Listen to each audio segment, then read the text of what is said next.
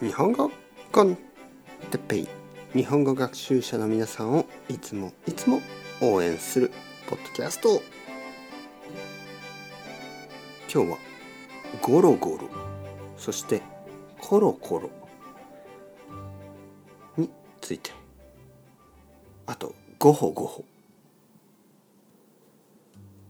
はい3つですね。やっていきましょう。日本語コンテッペイオノマトペ。オノマトペはとても大事です、えー、日本語を話す時日本語を読む時日本語を聞く時いつもいつも出てくるこのオノマトペ。オノマトペをマスターすればあなたは日本語マスターになることができます。頑張っていきましょう。えー、ゴロゴロゴロゴロ。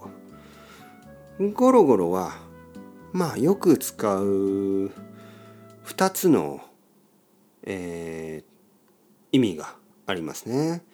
まあ例えばゴロゴロゴロゴロすると言いますね。ゴロゴロする。えー、これはちょっと家で怠け者な感じ。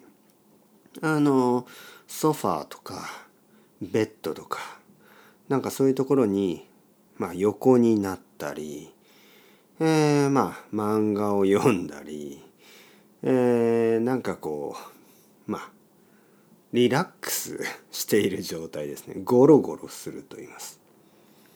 まあ例えば哲平先生週末はどうでしたか、ね、いや家でゴロゴロしてましたね。ゴロゴロするというのは、まあ、漫画を読んだりテレビを見たりまあそういうタイプの過ごし方、もう一つゴロゴロはあの雷の音ね、えー、サンダーですね。雷。ゴロゴロゴロゴロ。これもよくゴロゴロゴロゴロ、えー、次。コロコロ。コロコロ。コロコロというのは何か転転がる感じですね。転がる。ローリンしている感じ。コロコロ、えー、コロコロ転がっていく、えー、坂とか、坂。ヒールがあるでしょ？これちょっと坂になって。いるボールがコロコロコロコロって転がっていく。サッカーボールとかね。そういうボール。コロコロコロ。はい、えー、最後。ゴホゴホ。ゴホゴホ。ゴホゴホは咳です。咳 これをあのこういう音ね。